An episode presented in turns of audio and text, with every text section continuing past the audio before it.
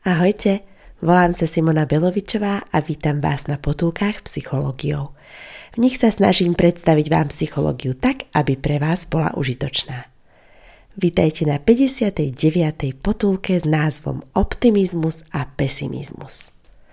V mojich podcastoch sa pýtam a som rada, ak skúsite odpovedať.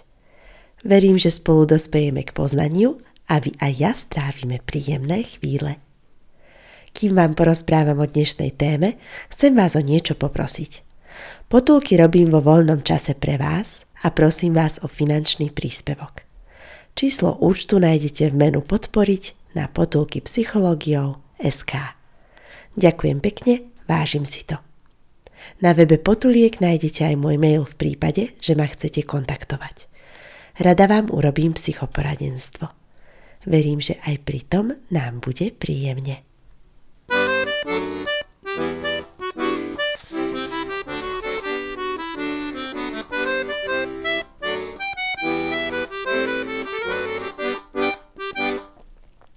V tejto potulke ukončujem cyklus o osobnosti. Snažila som sa vám postupne predstaviť komplexne štruktúru osobnosti. Ide o statický prístup k osobnosti. Veď aj opisuje niečo statické, naše vlastnosti. Črty nie sú síce nemenné, ale sú trvalé. Ak vás zaujíma dynamický prístup, ktorý sa zameriava na formovanie osobnosti, odporúčam vypočuť šiestu potulku o sebavýchove a é kvé. Rozobrala som v nej vplyvy genetiky, prostredia a vlastného ja. V poslednej dekáde potuliek som opis osobnosti otvorila vlastnosťami teórie Big Five. Podľa Veľkej päťky máme päť hlavných črt. Extraverzia, emočná stabilita, otvorenosť, prívetivosť a svedomitosť. Potom som nadviazala vlastnosťami dominancia a submisivita, aj afiliácia a hostilita, Learyho teórie interpersonálneho správania. Uvažovala som, akú dôležitú vlastnosť vám ešte predstavím. Napadlo mi optimizmus a pesimizmus. A o tom bude reč dnes. Iste poznáte príslovečný výrok, či je pohár poloprázdny alebo poloplný. Za podporu potuliek na Startlabe som rozdávala ako darček podšálky, kde bola táto optimisticko-pesimistická dilema pekne graficky znázornená.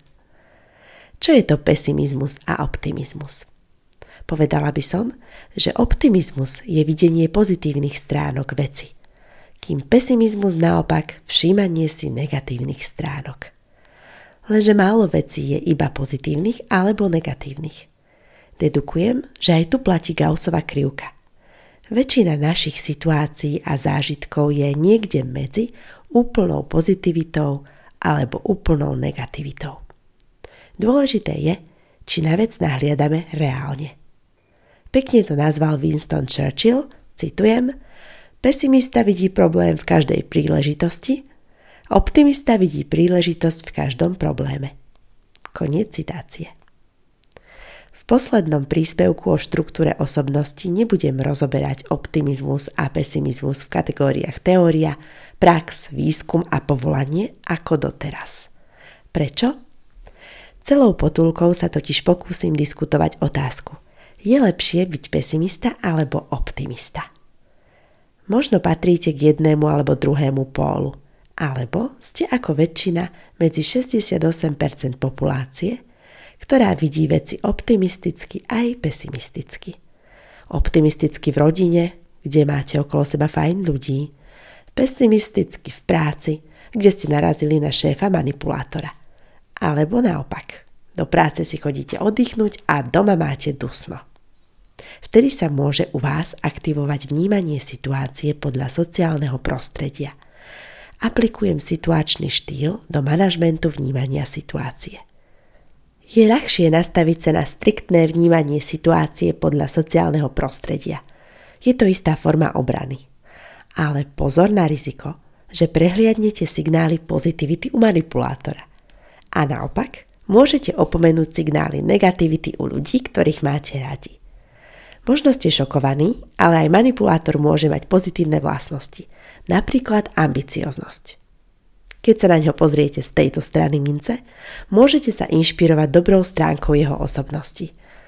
Podľa Gaussovej krivky dedukujem, že len malinko ľudí je úplne dobrých alebo zlých. Väčšinou sú to tzv. Grey characters, ide o ľudí so zmiešane pozitívnymi a negatívnymi vlastnosťami, šedé charaktery. Ak vymenujete negatívne vlastnosti tých, ktorých máte radi, a pozitívne vlastnosti tých, ktorých radi nemáte, môžete to zužitkovať. V kontakte s neobľúbeným alebo obľúbeným človekom zostanete pokojnejší. Ťažko na cvičisku, ľahko na boisku. Nájdete si dnes päť až desať minút čas na reflexiu, ideálne v tme? Vymenujete pozitíva aj negatíva u ľudí, ktorých poznáte? Vidieť veci reálne je vynikajúce. Preto odporúčam cvičenie, u ľudí, ktorých nemáte radi, nájdite aspoň jednu pozitívnu vlastnosť. Do pesimistického vnímania vlejme trochu optimizmu. A u ľudí, ktorých máte veľmi radi, je výzva nájsť negatívnu vlastnosť. Takto predídete sklamaniu a nebezpečným ružovým okuliarom. Rovnako čierne okuliare u manipulátora by vám mohli zabrániť inšpirovať sa aspoň drobnou svetlou črepinkou jeho osobnosti. Napríklad, tento človek je nepriateľský a nerešpektuje druhých, ale je energický. Tak prečo by som nerozbehol tiež svoj projekt? Mám ešte väčšiu šancu na úspech, veď budem k druhým priateľský. Alebo prečo by ste neboli šéfom vy, keď to dokáže manipulátor? Odporúčam na každého človeka alebo situáciu nahliadať z oboch strán mince. Ak viete vyjadriť, čo sa vám nepáči na milovanom človeku, realizmus vás môže ochrániť pred sklamaním. Viedla som predmanželskú prípravu snúbencov a upozorňovala som ich na implicitné očakávania. Je dobré sa pred svadbou porozprávať, čo čakám od partnera po svadbe. Aby potom nevznikali hádky typu nechceš deti, veď sme už aj manželia, to kedy mám čakať? Alebo nevaríš, neupratuješ, moja mama sa lepšie starala o domácnosť. Veľký záškodník vzťahu je nechať očakávania iba nevyslovené a pritom ich vyžadovať. Teraz by som doplnila ešte odporúčanie povedať si, aká vlastnosť vám prekáža na partnerovi. Nemusí to byť vyslovene niečo negatívne, možno ste len iné typy. Napríklad on je domaset a vy ste aktívna spoločenská osôbka. Ak to budete mať realisticky zreflektované, môžete s tým niečo aktívne robiť. Predídete nezhodám, keď pôjdete von napríklad s kamoškami. Pristavím sa pri výskume optimizmu a na základe vedeckých poznatkov vyvodím pre vás poradenské odporúčania. Je vedecky dokázané, že v každodennom živote sa darí viac optimistom ako pesimistom.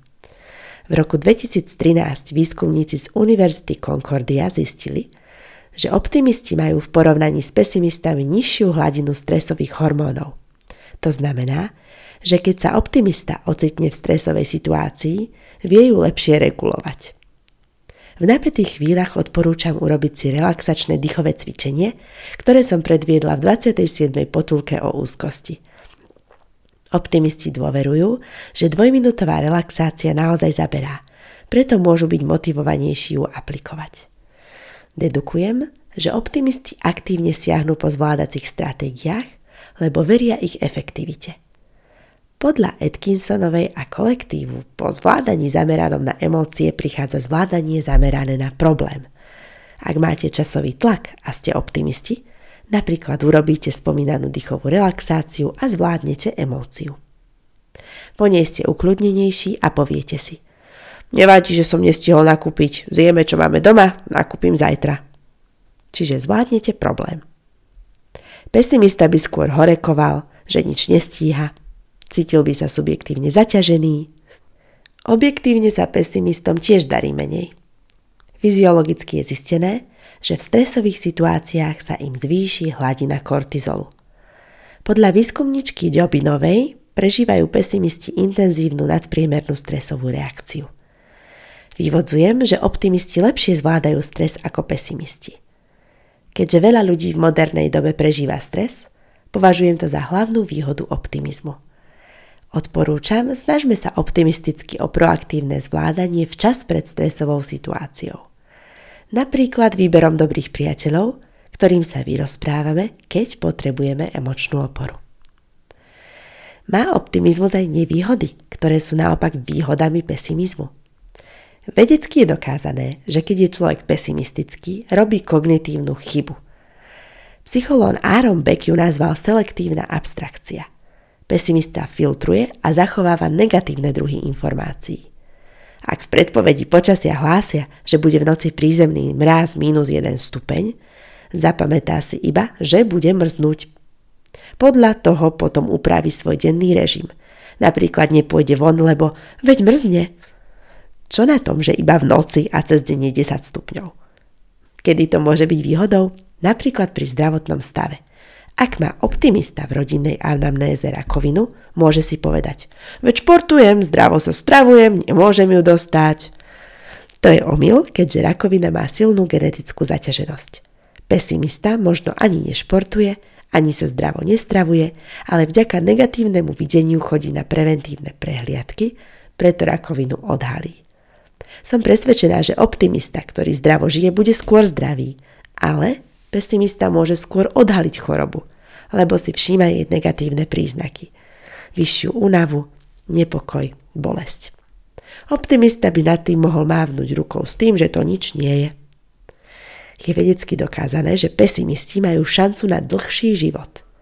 Na vzorke až štyridsať tisíc probantov sa zistilo, že pesimizmus môže viesť k zdravšiemu životu. Ukazuje sa, že pesimistické očakávania sú realistickejšie a presnejšie. Vysvetľujem to tak, že pesimistickejší ľudia vyššieho veku rátajú so zhoršením zdravotného stavu. Ak staršieho človeka pesimistu niečo zabolí, skôr je motivovaný bolesť riešiť a navštíviť lekára.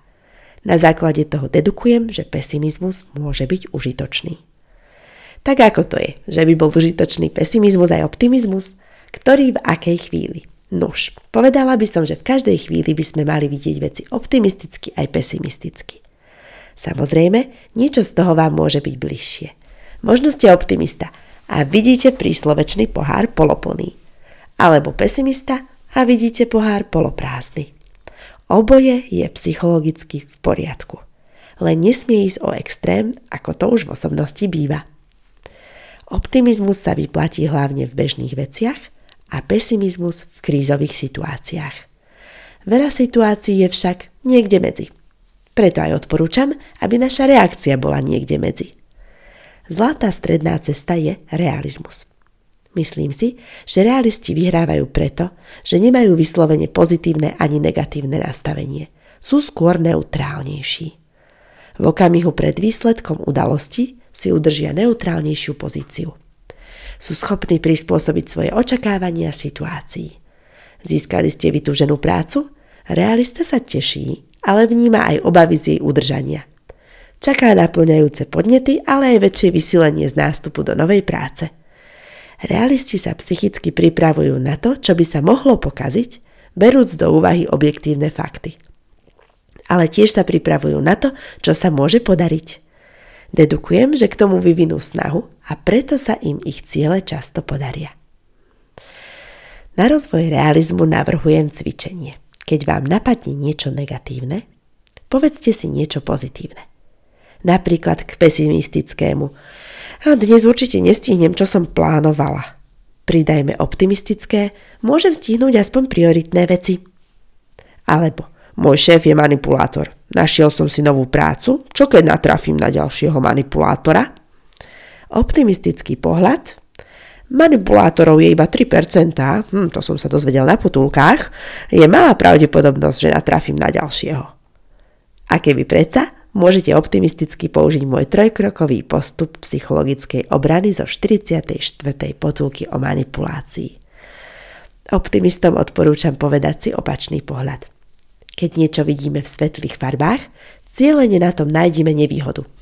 Napríklad: je úžasné, že mám deti, to je optimizmus, ale mám menej voľného času, to je pesimizmus. Podľa mňa je ideálna nadstavba pridať v špirále viac optimisticko-pesimistických vyjadrení. Napríklad: trošku voľného času, čo mám, si poriadne naplánujem. Optimizmus. A Zrovna keď ho bude mať, niečo do toho príde. Pesimizmus. Ako bonus, malá psychologická analýza mojej obľúbenej Stingovej pesničky It's Probably Me. Po prvé, pesimista sa spolieha najmä sám na seba. Po druhé, optimista sa spoľahne na druhých. Po tretie, pesimista nezistí, že niektorým sa skutočne oplatí dôverovať. Po štvrté, optimista sa častejšie sklame v druhých. A po piate, realista si vyberie ľudí, ktorým dôveruje. Nepripustí si ich blízko k sebe, ale najskôr si ich preverí. Dôveruj, ale preveruj. Ak chcete analyzovať, ktorým ľuďom dôverovať, odporúčam nakresliť kruhy sociálnej opory zo štyridsiatej siedmej potulky. Blízko nakreslite ľudí, ktorých dlho poznáte a máte skúsenosť, že sa na nich dá spoľahnúť. Do nových vzťahov sa pustite opatrne. Noví ľudia vo vašom živote možno postupia vo vašich kruhoch bližšie. Všetko má však svoj čas a svoju chvíľu. V každodenných chvíľach je výhodnejšie byť optimista. Je skvelé, keď vás optimizmus disponuje hľadať proaktívne riešenia v stresovej situácii. V krízových chvíľach je výhodnejšie byť pesimista, napríklad keď neprehliadnete varovné signály zdravotného stavu, alebo keď chodíte na preventívne prehliadky. Pripomína mi to situačný štýl manažmentu. Raz tak, raz tak. Uzatváram, že sa oplatí vidieť veci reálne z oboch strán mince. Aj na seba nahliadajme reálne. Vnímajme pozitíva ako optimisti, aj negatíva ako pesimisti. Ako sa nedať prevalcovať našim pesimizmom, ale ani optimizmom? Jednoducho povedané, dobre je byť realista. Akoby optimista aj pesimista dokopy. Keď vidíme pozitívne aj negatívne stránky tej istej veci. Prajem vám, aby ste vedeli realisticky zhodnotiť situácie. Majte sa dobre a majte oduševnené chvíle.